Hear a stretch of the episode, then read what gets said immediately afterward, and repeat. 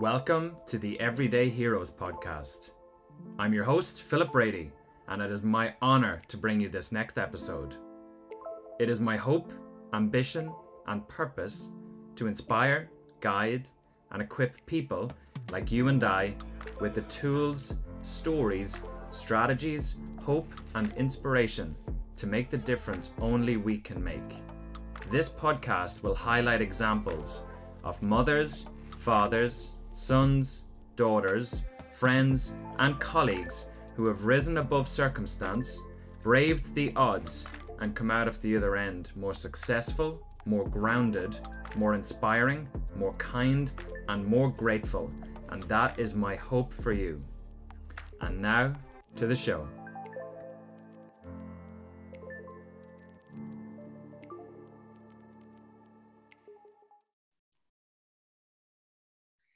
So, welcome to the Everyday Heroes podcast. I'm Philip Brady, and I'm joined by hopefully a new friend, Nadia Sayers, who is a mental health educator, worker, and speaker.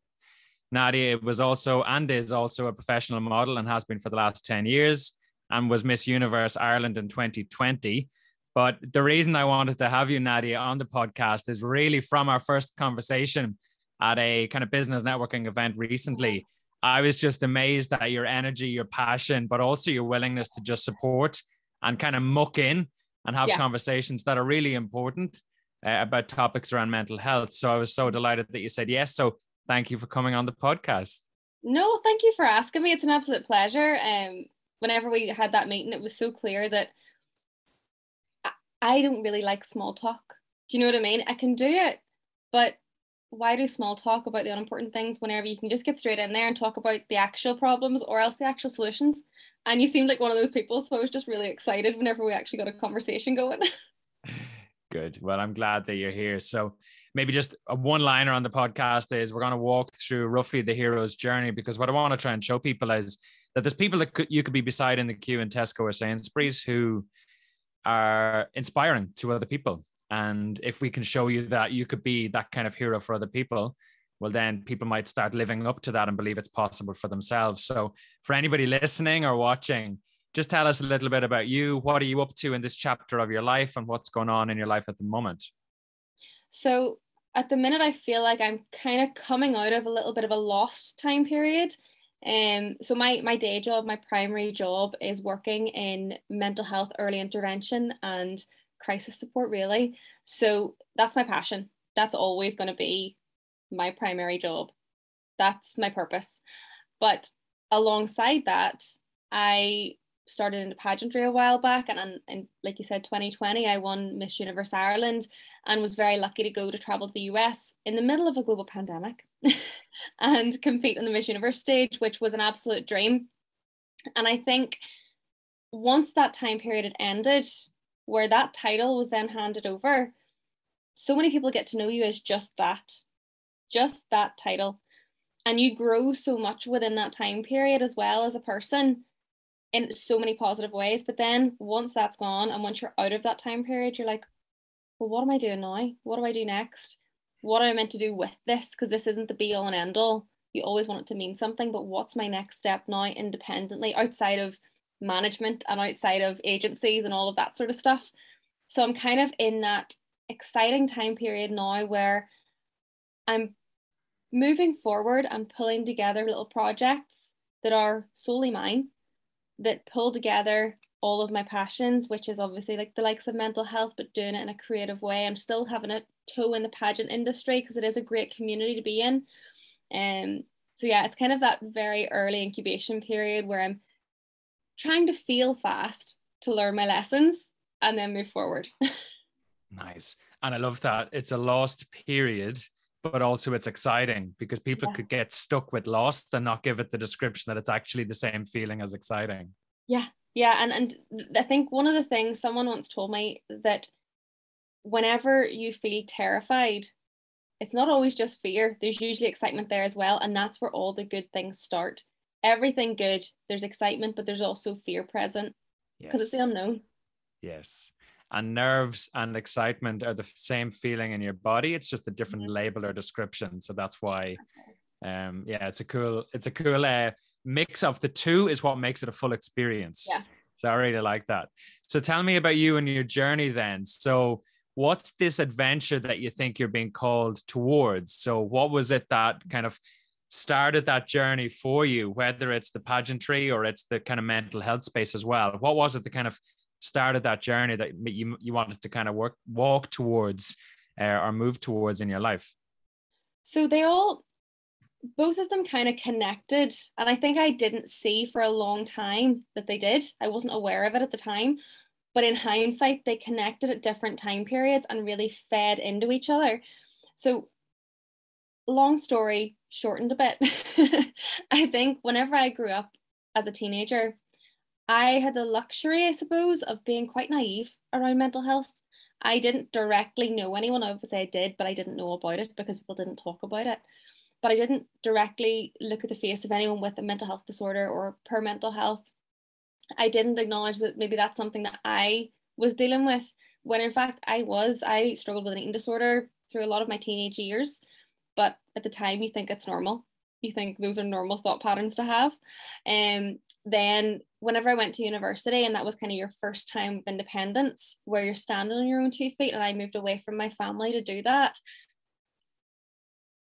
I kept, I think the excitement kept me moving forward, but ultimately you're running on fumes. You're not looking after yourself. I didn't stop to realize you're not okay. And I mm. crashed.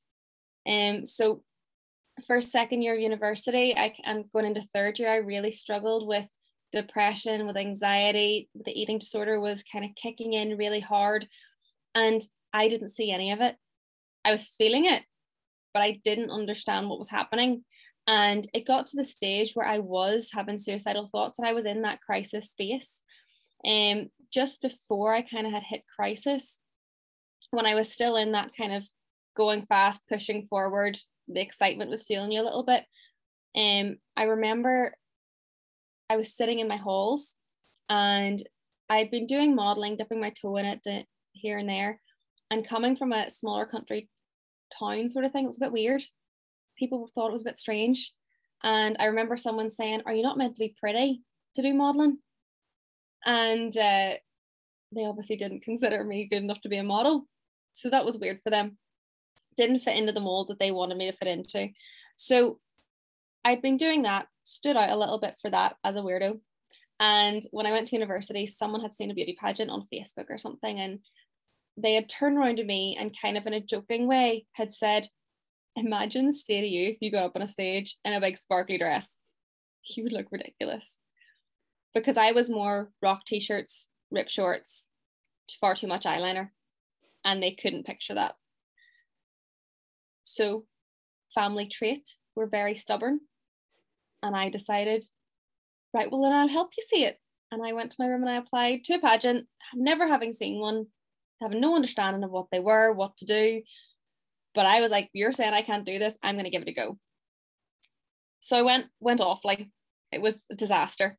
But when I was there, um, I met some of the most amazing girls. So I really learned a lot about societal issues, about the causes they supported. They were just really friendly and supportive.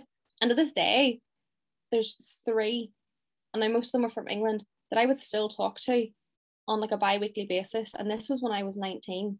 This was nine years ago we met over a day. And we would still be turning up to support each other whenever we're holding events or if we just need to talk or to go for lunch. So that was a really positive experience that I tried out, but I kind of left behind me because I was like, I had no idea what was going on there. I can't do that. So moving forward, whenever kind of uh, the mental health started to deteriorate, um, thankfully, my family and friends noticed and my friends let my family know. My family took me home and tried to get me help and you know what it's like trying to get help the waiting lists are far too long it's it can be really ridiculous at times and i think through that and through feeling so helpless through not being able to dress myself in the morning or brush my own teeth and having my mom have to wash my hair for me because i just couldn't do it through all of that and finally getting the help and starting to get better it was actually it was actually the likes of voluntary services that started me down that road of getting help. Um, when I was starting to stand on my own two feet and feel better and feel like I was Nadia again, I wanted to actually prevent other people, if I could, from getting that far down that road. So I started volunteering in crisis support um, and volunteered to share my story with young people to show them, look, well, if I walking in here today, you wouldn't have thought that I had depression because there is that stigma that you don't look like you should be depressed. Yeah. So I wanted to show them, yeah, you can't judge a book by its cover. Someone could have depression, someone could be struggling with any sort of array of mental health issues, and you might not know. But if you are, it doesn't mean that you will be forever. It doesn't mean that you can't get a job. It doesn't mean that you can't do things if you're given the right support. Um, so that kind of started my love for the voluntary sector for mental health work in early intervention. And whilst I was doing it, I was noticing that people are switching off. It's you do that whenever you see something over and over and over, your brain just glides past it. You don't see it anymore. And it was happening with mental health messages. No one was having these conversations because they weren't entertaining them at all. They were nearly bored of the topic, a topic that we weren't talking enough about anyway. Hmm. And uh, so I thought, well, let's do it in a different way. Let's try beauty pageants. Because people pay attention to you in a beauty pageant. They pay attention to you in a pretty dress, your makeup, your hair, all of that stuff, because it's glamorous and glitzy. But if you can draw their attention with the glam and the glitz, and then hold their attention with the important message and the learning, then and, and prove you actually care about it, then that could be really powerful for accessing a whole other population of people um, and getting a bit of a movement going. So that kind of then started the pageantry thing um, even more, re- rechecked into that, tried a couple times, failed again, didn't win, wasn't going in to win, but you know, be nice to place sometime. and uh, from there, I just suppose it's just kind of the rest is history. I did more mental health training. I did my master's. I've got into this fantastic job now. Whilst doing that, I applied for Miss Universe Ireland the first year, found out that I, I grew a lot. I learned a lot. I became more confident and didn't win, came top 10 and thought in 2020, well, I might as well. It's the last year I can do it. I don't want to regret not applying. And decided that that time, since it was my last year, I was just going to have fun. And I was going to remember the why, remember why I'm doing it, have a good time. And it worked and I won and I was able to talk about like emotional education on a global scale, which was phenomenal. Um, so the, there's so many ways in which they just kind of connected together and they can feed into one, one another. Um, because pageantry helped me with my confidence, with with pageantry helped me fight my eating disorder, which sounds ludicrous, but it did. And my job helped me to stay focused on why I was in pageantry. Mm. That makes sense. yeah, totally.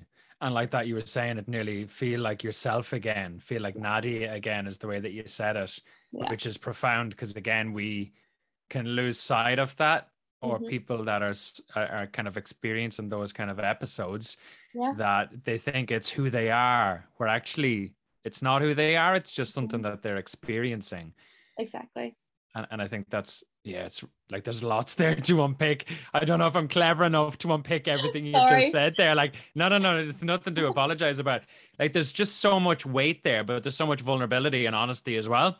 Mm-hmm. and i think the fact that you use a platform to be able to share a message that people need to hear and if they're not paying attention again you said about kind of mental health but doing it more creatively mm-hmm. it's to to bring that how can I get in front of eyeballs and people mm-hmm. thinking about this stuff with a message that's important and thinking creatively about it? If they're not mm-hmm. paying attention in one channel, what are the other channels that we can use and leverage and absolutely then get attention and focus on these important mm-hmm. things? Because people will still experience them whether they're paying attention to it or not or hearing it too much yeah. or not.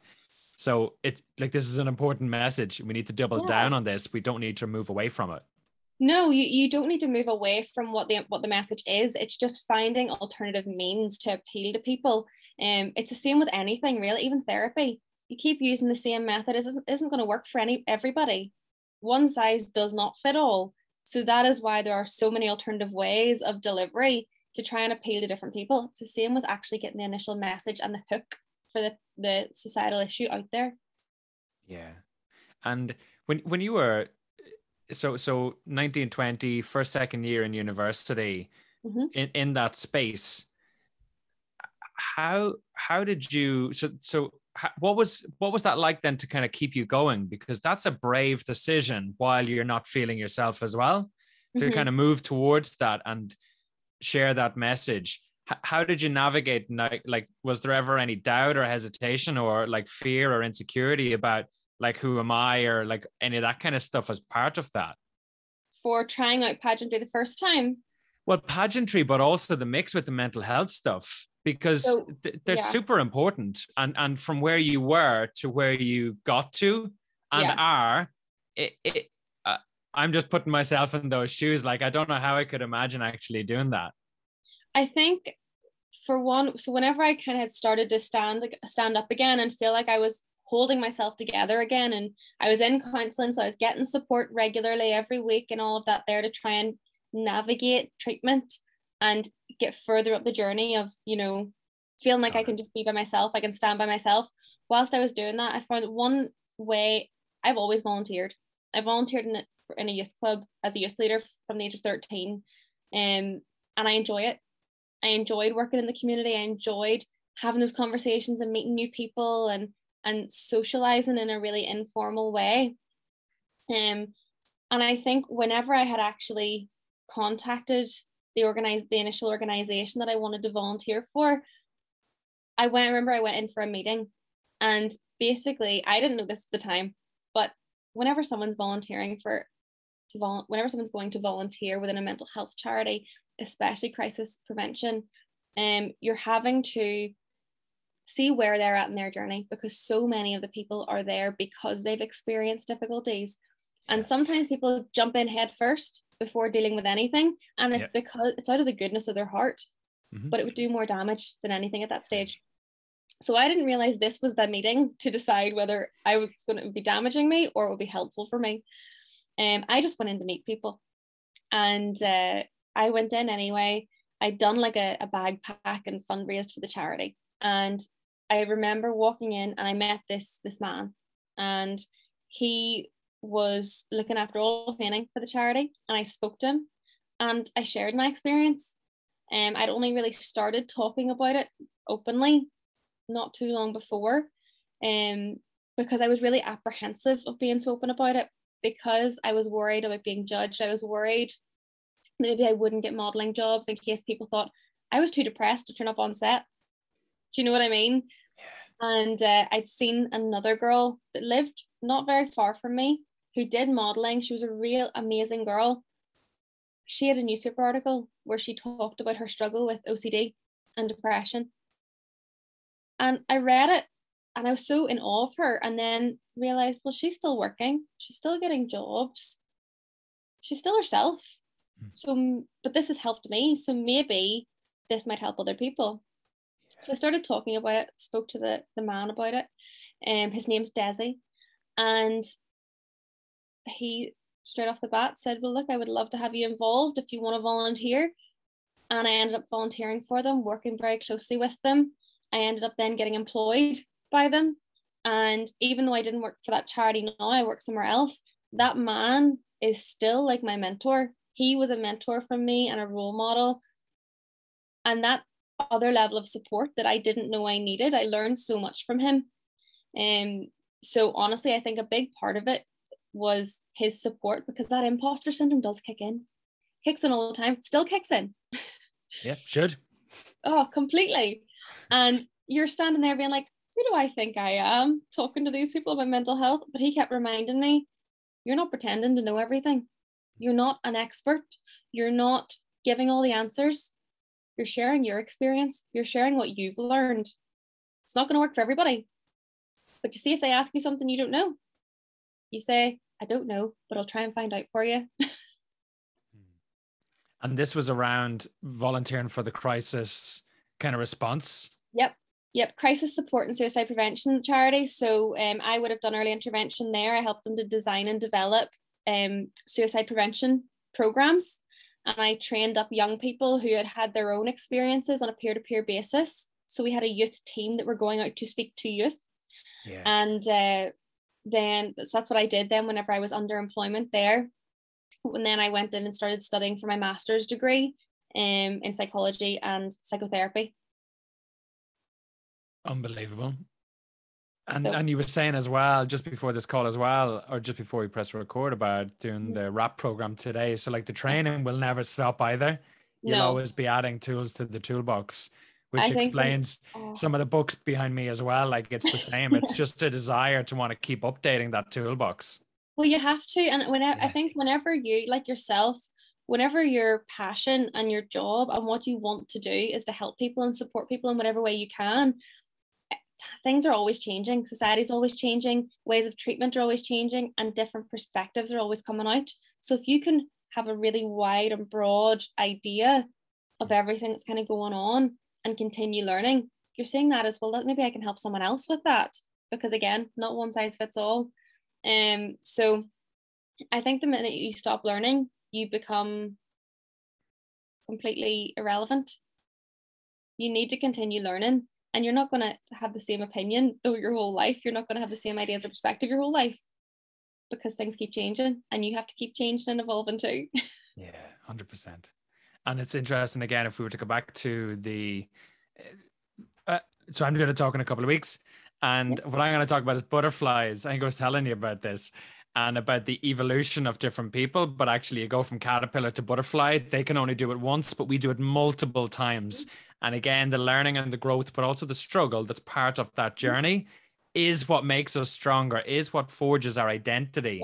And it makes us a better version of ourselves, and we can grow and we can do better things, things we never thought were possible for ourselves, as long as we commit to leaning into the struggle of that journey as well, you know? I call them uh, cheek on the tile moments. Nice. Whenever you're having a bad yeah. time, you're lying on your floor, you're just, you don't know what's happening next some of the best ideas or the biggest learnings come out of that cheek on the tile moment. Whenever nice. you think you can't do anything, you don't know what you're doing next, yeah. but you allow yourself to feel it. Yeah, and it's okay that. to feel it as long as you don't feel it forever. Exactly.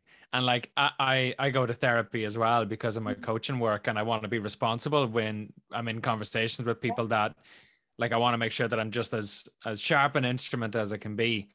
And it's just interesting some of the stuff like you're saying about reframing the emotions that you feel that it's not a forever thing you'll yeah. experience one emotion now and another emotion in a couple of minutes but we get mm-hmm. stuck in them and we kind of play them out a little bit wider than than they need yeah. to be like one thing that really stuck out for me and it was it's like actually Karen Treisman was talking about it and um, she's phenomenal does a lot of really good work with like children and young people and um, it was about anger because obviously like a lot of people struggle with anger in different ways mm-hmm. so people either struggle because their anger comes out too quickly it's like an outburst or sometimes they struggle because they can't show anger they can't yes.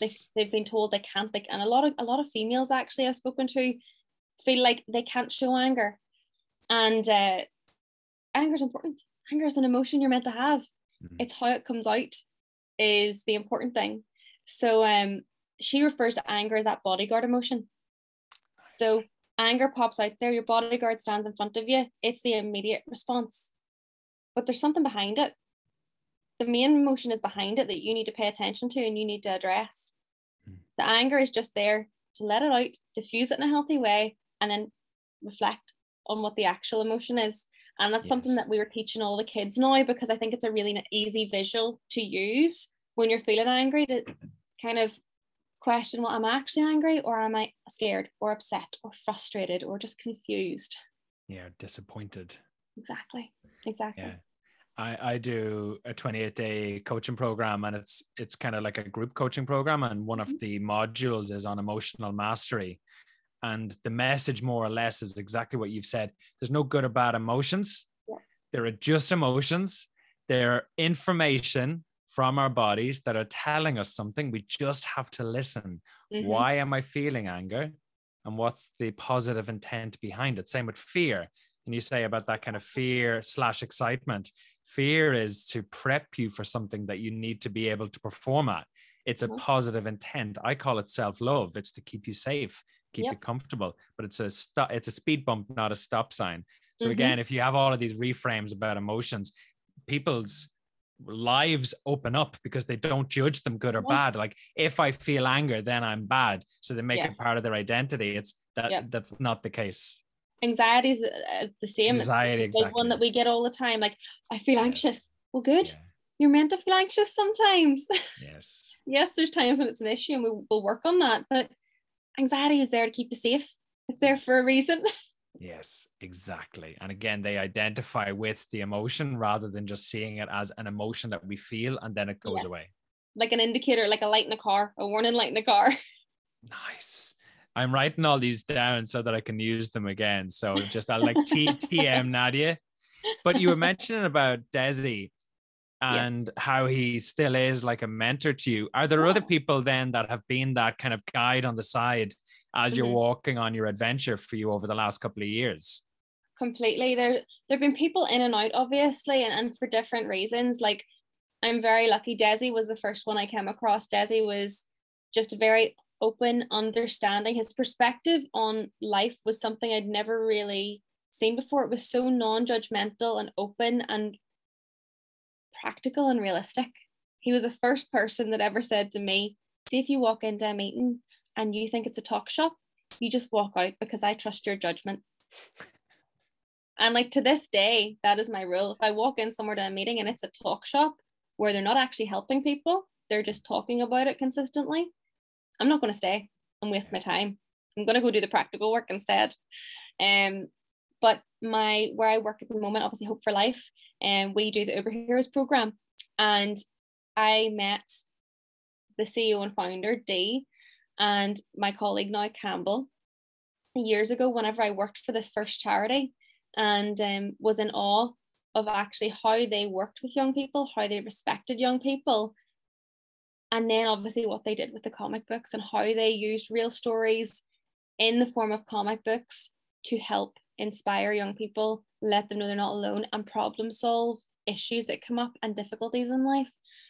But from building a relationship with them, I have learned so much so I'm I'm so fortunate that I have like now this team of mentors from the professional world, but also the influence and help me in my private life as well. Um, and then obviously friends in and out. Um, for sure, people that I've studied with at university and, and worked alongside. And although we went different paths, we're still consistently learning off one another. One of my friends, she works within the statutory services directly with children. I obviously work in early intervention, and we're both consistently learning off one another and kind of trying to understand the other side so we have a more full picture of what's available. That doesn't seem to be happening wider either, where we can learn from that kind of full cycle because we could be really good early, but actually, if mm. downstream it's not working or operating or even talking to each other, Yeah. like that, you're lucky to have a friend where she's placed then or where they're placed. But it's it's a it's a system that could do with some uh, thoughtful creativity. Yeah, it's one of those things, and I'll be honest with you, I don't think it's working at any end right now. One end, there's no support and funding for, there's nothing really in early intervention to help make it work for young people. Um, and I think that's that's the key issue is it may be there, but what's there is not working for young people. If you listen to them, they will tell you what they need. You just need to actually hear what they're saying. Yeah. And then at the other end, they're completely overwhelmed. Crisis support, counseling services, completely overwhelmed. And there's people that are qualified to go into it, but there's not enough money to hire them to go into it, especially for the amount of experience and work that they need to build up first. Um, because obviously I was going to go into that end of things as well, and it was just it was ridiculous. Yeah. Some of the hoops I thought, and it didn't suit me either for my private life. So, um, I think that's a struggle for a lot of graduates coming out. They've spent so many years getting different degrees and different levels of degrees and experience in all these different fields to come out and work for very, very little do very long hours and have a massive caseload. So they're burning out. Yeah. And again, supporting others in their mental health, but again, you're burning out to try and actually deliver Yeah. and do the service and, and be there for people. Yeah, there's no there's no longevity. Yeah. Have you any thoughts about how to fix it? Loads. It's not on the sheet of paper I sent you, but yeah, where would you Um, start? no, I think obviously it stuff does come down to money. Do you know what I mean? And I think there needs to be a prioritization on where money is going. Um, obviously my job is not politics. My job is not numbers either. So I I'll admit limited understanding on that side of things. However, if millions of pounds are being spent on statues and sculptures all over the country, can that not be put into actually hiring more people to work at that crisis side of things and helping to put in place more effective mentoring streams Mhm. and placement streams for people coming up so that they can start earlier to learn the ropes whilst they're studying. And as well, investment in early intervention.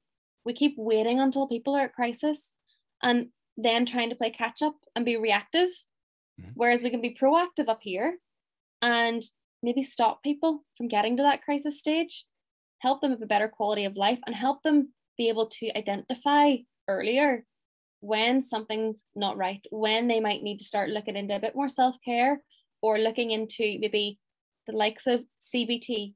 Do you know what I mean? Whenever you're weighed on a crisis, I personally don't think that's helpful. Six weeks Yeah. is not enough.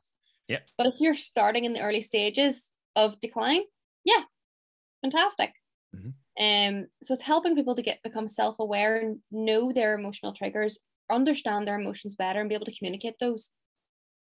If we can do that earlier, we can actually use the step care model that's there, as opposed to expecting people to know when they're not well, before they're not well, and how to communicate it whilst they're not well. Yeah. And again, that early intervention. So um, whenever you're learning sales and stuff like that for business, you're told sell painkillers, not vitamins. So I don't know how often you take vitamins, but if you have a headache, you're very likely to take a painkiller, right? So it's the same with this until it's causing a problem or a pain. Well, then Yeah. we won't do anything about it. But actually, it's going to deteriorate into that system that's not actually reacting quick enough because it's waiting for Yeah. something to blow up or or go really badly wrong, which isn't the right way Yeah. to think about it. It's like a human predicament. It in a is system. more expensive. Like it- Yeah. short short term, you th- they think they're saving money. It is more 100%. expensive to wait till people are at crisis to then have to provide support, as well as the lost lives. Do you know what I mean? Yeah.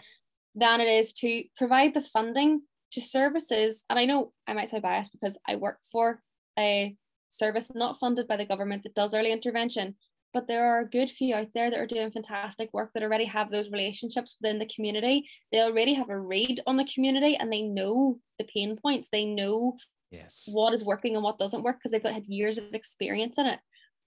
Fund those, learn from those. Experiential learning will feed so much more effectively in that area than simply just qualifications. And like you're saying, listening.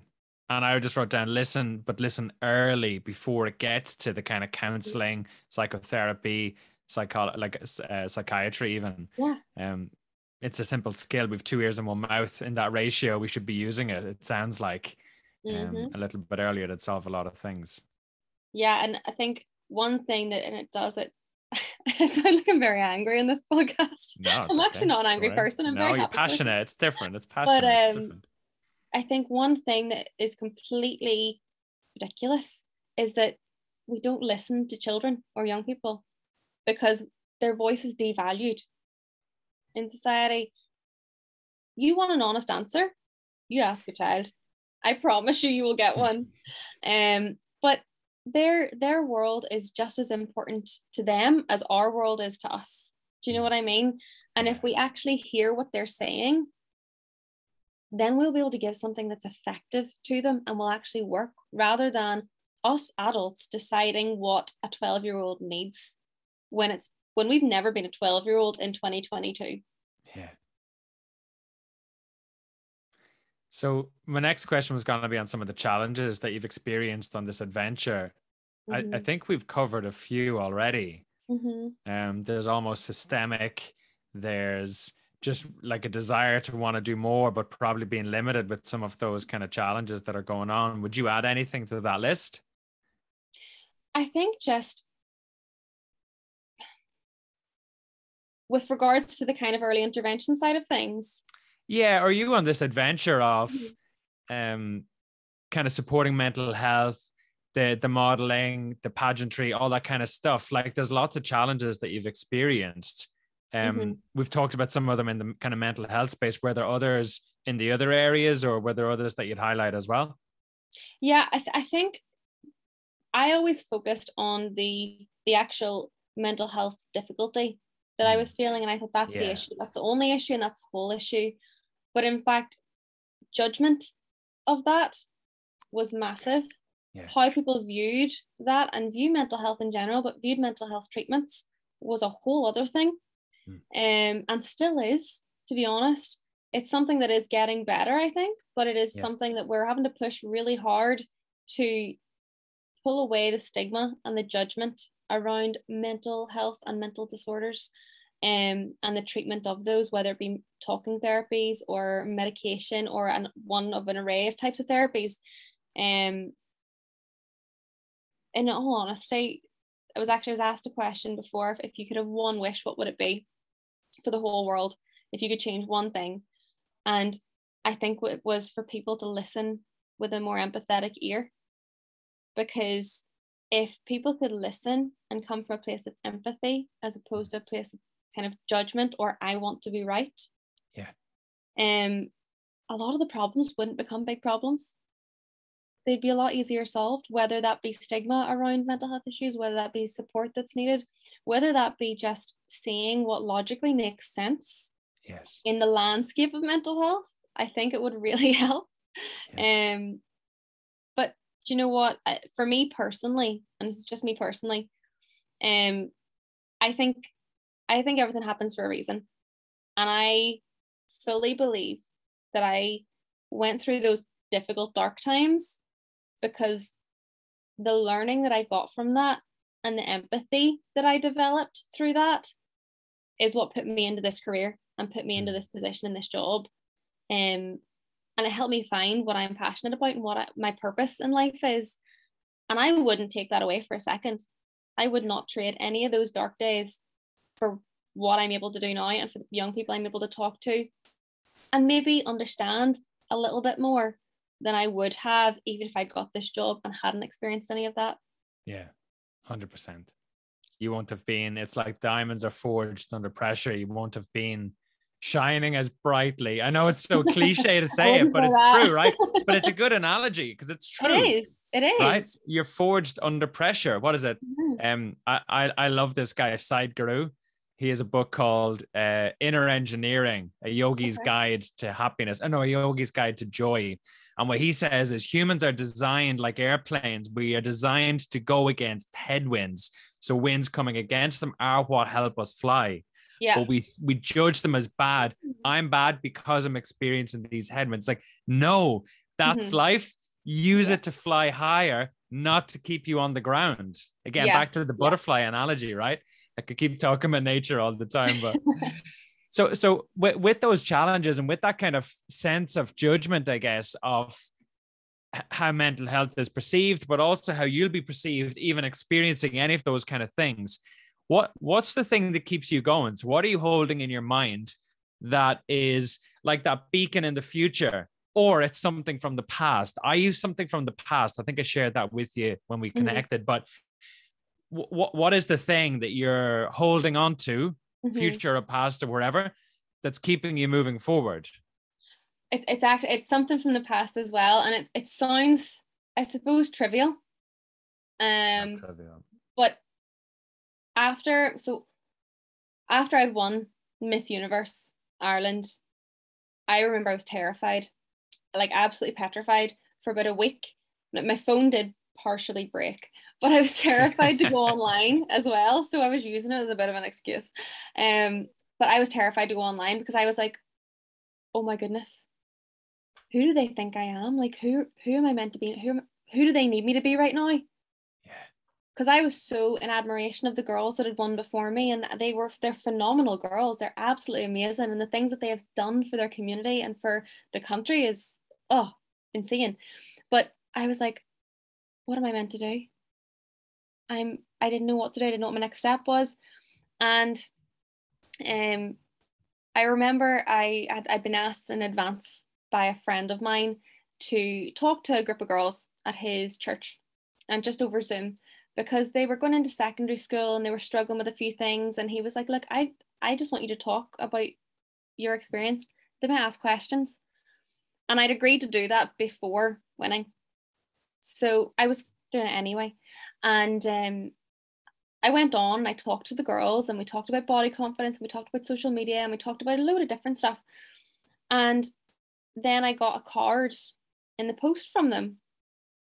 And they'd sent me a little thank you card and it was so lovely and, and my friend i actually had met him in university in my first year and he had written in the card i'm so proud of everything you've done and it's so nice to see that the girl that i first met in first year is still the girl that's wearing that crown today and i burst out crying because it reminded me of my why it reminded me the whole reason i've done this the whole reason i've done any of this was to shine a spotlight where it needed to be shone to help to amplify the voices of those people who really need to be heard.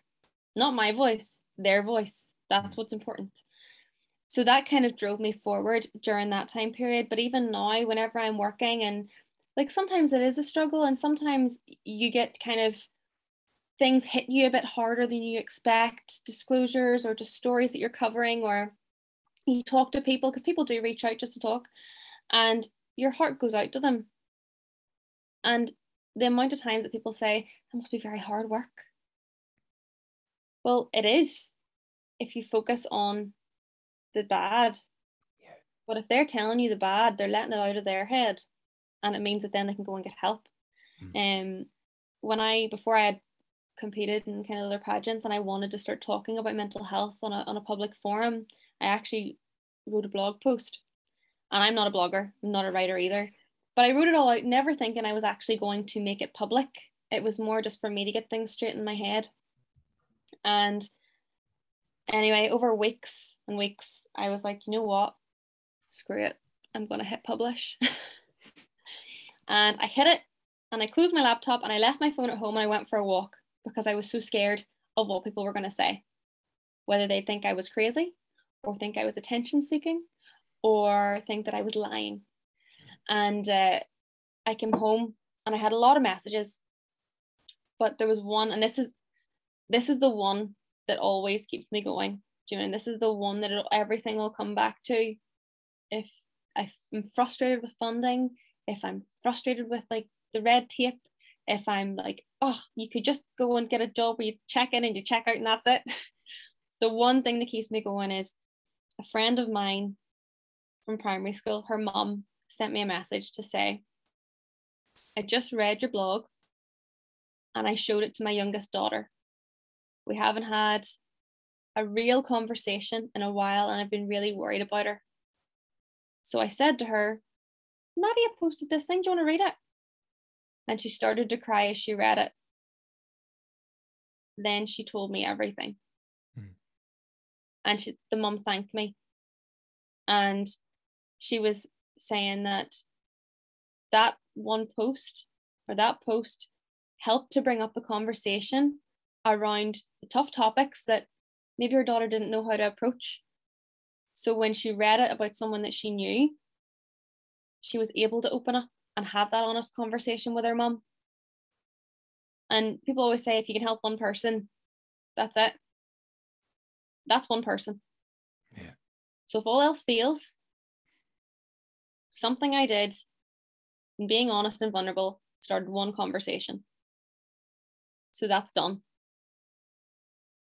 So there's potential that maybe I can do two. do you know what I mean? So I'm just going to keep pushing and maybe I can do two.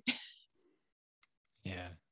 I love that. And again, it doesn't have to be in the future pulling you forward. It can be something that you hold on to yeah. and have like deep in your bones from the past. Yeah, uh, I was getting a little bit emotional here and you say that. So that's why I'm uh, staying quiet as well and not trying not to interrupt. But yeah, it's powerful. No, it, it does. It pushes me forward. And like I saw that, that young girl grow up, and I think that helped that I knew her and Mm. I'd watched her grow up from she was like really young, and it broke my heart that she was struggling. But at least she talked about it. Yeah and that's half the thing is in our mind it's like a jumble when you Mhm. get it out on paper um somebody uh, I'll think of it in a second. Somebody said to me about my coaching that it like clears the runway ahead of them to move on to where they know what they need to do Yeah. next versus the kind of jumble that we hold in our minds. And that's Mhm. why, again, I went to coaching rather than um, just anything else, actually, because I knew that if I could ask questions to help people see things differently in a useful way, well, then I Mhm. want to do it for lots of people. So, yeah, I- Yeah. I, I totally get it. And uh, to say not a writer and not a blogger, Nadia, I think you are, and you have to hold that as part of your identity going forward, right? I don't know if I agree with that, but not yet. You'll get it. It'll, not yet. come with But we'll see. We'll see. exactly. So tell me, as you as you kind of come through this journey, what are some of the lessons that were probably difficult to learn Mhm. and difficult to kind of uh, add on to your toolbox? But what are Mhm. some of those kind of lessons that stand out? some that I've learned and some that I'm still you have to remind yourself of because you're always trying to reaffirm with yourself. Um, I do think everything happens for a reason. That's what keeps me going. Even if it's something I don't like, I'll see it someday. I'll see what the reason is someday. Every time you're gonna feel, pull something from it. Hmm. Because then it's learning, it's not a failure.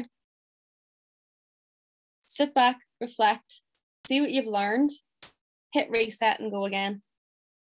Because if you really want it, you're going to get it as long as you keep doing that. You keep reflecting on what happened or what you could do differently, resetting and getting rid of any negative emotion around it, and then pushing forward again.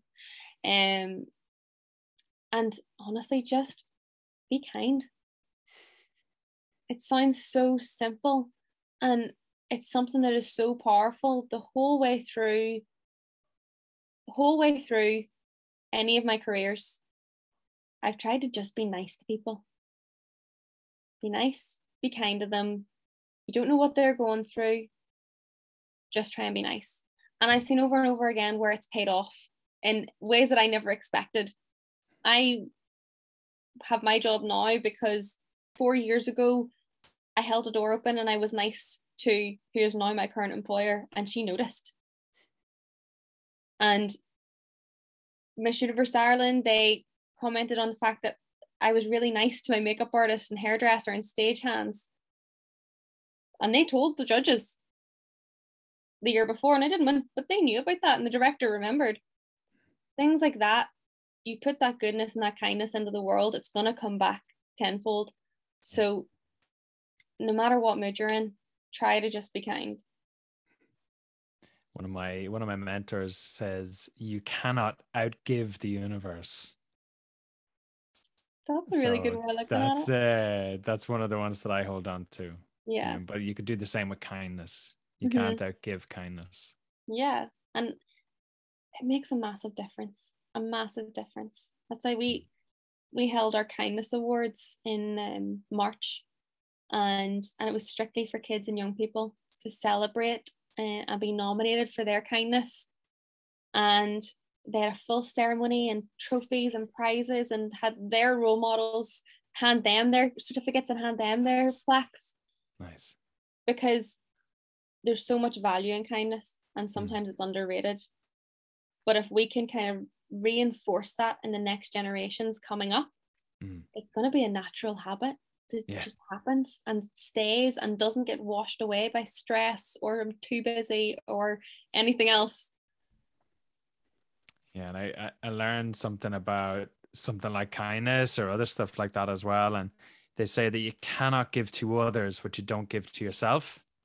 So whether it's time or kindness or compassion or humanity or space or attention or any of these Mhm. things, until you give it to yourself willingly, without guilt or judgment, well then you can't actually give it to other people. So actually, Mhm, the best place to start with any of that kind of stuff is actually with yourself.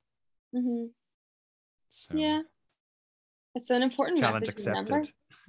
Important thing to remember. We all often Yeah. forget it. Yeah, hundred percent. Um, so when you look at that journey over the last, it's probably nearly ten years. Then yeah. that kind of full cycle. When you Mhm. return home, and again, this is following the hero's journey. It's so deliberate. When you return home, how do you show up now differently? So who is Nadia now versus Nadia then? Nadia now is I like to say it is I'm that person that I wish that I had. And I'm not perfect at all. I'm still learning a lot of things and make a lot of mistakes. But I'm that person that I wish came to visit my school to just open the floor for a conversation or to answer a message online or to say thank you it's one thing that any anyone messages me online, I always reply. And someone commented on it one time um, on, on, a, on a podcast. It was a pageant podcast. And they're like, yeah, you always reply to your messages. I was like, how do you know that? but then I was like, well, yeah, obviously someone's taking the time to send you a nice message. You reply and you say thank you and you hope they're having a good day.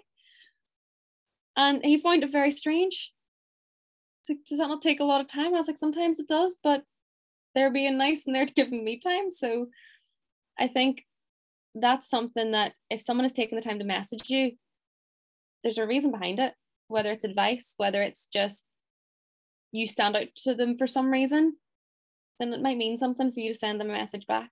So yeah, Nadia home is more confident than I used to be. Hmm. Still working i'll be honest still working on loving myself. I think mm-hmm. that's an everyday battle for a lot of people but i keep trying and i'm just trying to put some goodness into the world and help where i can Nice. What do you think makes people heroes? accepting that they have vulnerabilities and using the lessons often from those vulnerabilities to try and show other people that there's strength in them. There is strength in every vulnerability. If we're able to kind of utilize it and harness it and not be fearful of it. Yeah. Anything else? Just being themselves. Every single person is a superhero. Everyone has the potential to be a superhero and to make a difference. As long as you be yourself, don't try and be like whatever fella or girl you see on Instagram. Which is all just fake. Yeah. Most of it, a lot of it. No, a lot of it is. And Mm. you, you you kind of I think if you're on there you have to know why. Like I use Instagram. I love Instagram. Mm. But I control what I'm consuming intellectually. I can control the content that I'm taking in. Yeah. And I try and be realistic. If I'm putting out a really glamorous photo of myself, because sometimes I, I like that and I think it's a cool photo. Yep. But I'm not going to pretend that that's me all the time. I'm also not going to avoid posting something just because I'm in work and I don't have fake eyelashes on and I don't have a glitzy top on because nobody lives like that all the time. And is there any questions that you think I should have asked you? oh, that's a good one. That's a secret one for the end. yeah. Um I think just a lot of it's been I like to acknowledge what you're still working on. So like nobody's a finished product. Nobody has got it all right. And nobody is just 100% there. There's always something that you're trying to work on yourself as a human. Mhm. Um, and I think it's important to acknowledge that that no matter how it could be, I don't know. I don't know why Chris Hemsworth came into my head, but it could be Chris Hemsworth. It could be your school Because someday teacher. I'll be, yeah, yeah, we all want to work towards being as cool and handsome and Yeah, well but- built and tanky as he is. but it could be someone of that stature or that level. It could Yeah. be your school teacher. It could be your parents. It could be your five year old. Yeah. Everyone is working on something still because that's just how life is. And that'll always change and evolve. And once you achieve something else, you'll find something else to work on or something else that you're trying to achieve for yourself or I don't know, help yourself to learn. Mm. So I think that's important to acknowledge the fact that you're, I always think you're like a work in progress. You're always looking after your mind um, because things will unfortunately keep popping up. But as long as you're aware of that, acknowledge it, and you're willing to put a bit of work in and be honest about it, then you'll you're well on the way to kind of helping yourself. I I learned recently that even in nature, as much as I love nature, perfection does not exist in nature. So Mhm. the fact that we try to think, oh, when I'm perfect or when this and all that kind of stuff, it's absolutely in the universe Mhm. unattainable. Never gonna it's happen. this exactly. So we're all work in progress, but that's Yeah. the point of being a human. That's why it's so much fun and at times really frustrating. yeah, But it's that balance of the two that makes it worth living too. perfect would be really stagnant and boring. exactly, exactly. Is there any questions you have for me? What's your work in progress? Maybe that's a big question. You don't need to go too detailed, but My Oh, it's a good question. My work in progress. So let's do it a little bit riffy, right? Off the cuff. Okay. I think my work in progress is being bold and ambitious and not seeing that as a bad thing. okay. Because I've worn I'm not ambitious for anything of this world as like a I'm I'm beyond uh, material goods and stuff like that. But I love cars, right? You're honest about it. yeah yeah so so my my work in progress is actually playing bigger and having more of an impact while not losing sight that actually i just still want to be able to walk in the forest and be comfortable with that too Yeah. So that's what i'm trying to dance between and there's days when i retreat hmm and there's days when i play bigger hmm and I think it's just learning the moves between the two. I don't know them yet. yeah. I can help other people. I can see it for other people, Mhm. but I'm learning it for myself. yeah. And I think I want to be the type of person that can afford, for example, brand new supercar. hmm And if somebody said to me, "Can I have it?" I'd be able to give it away to them. So I want to be able to achieve that hmm and be the type of person that could give it away. Yeah. Achieve That's my that material goal. 'cause material goals are fine too. yeah. Um, achieve that, but keep your views, personality, morals, compass where it's at. yes. Yeah. That's, a good I think the work in progress, and just That's to kind of one. impact and, like you say, put a bit more goodness into the world. I don't Mhm. know yet what that is for me, but I'm trying to work Mhm. towards it. Yeah, that's a really good one. Because the balance balance is always hard. And looking at it for other people, you're like, oh, it's clear where you how you can do that. Yeah, please stop doing that. Literally, but it gets so messy in your own head trying to get that balance. yeah. And you're gonna slip up doing both ways. You're gonna overcorrect it and undercorrect it until you find the perfect mix. Um, and I suppose it's just being around people that understand that exactly. and allow So I- space for that. Exactly. So I wrote down earlier on, I, I do a live every Monday in a, in 2 Mhm. Facebook groups. And one of the things that I talked about was what worldviews do you surround yourself with? But Mhm. also what worldview do you surround yourself with too? Okay. So what we think is possible, we hold on to for ourselves, but also we, the people that we interact with, can also uh, hold that worldview of what we think is possible as well. So the limitations rather than possibilities. Okay. Um, so that was that's what I'm trying to pay attention to as well. Yeah. What am I believing to be true, but also who am I surrounding myself uh, with that also kind of can limit what you think is true. yes who your your influence is around you because it's inevitably going to rub off Yes, So exactly. making sure that you're staying autonomous in the middle of that Exactly. Exactly. Nadia Sayers, thank you for being on the podcast. thank you for having me this was wonderful.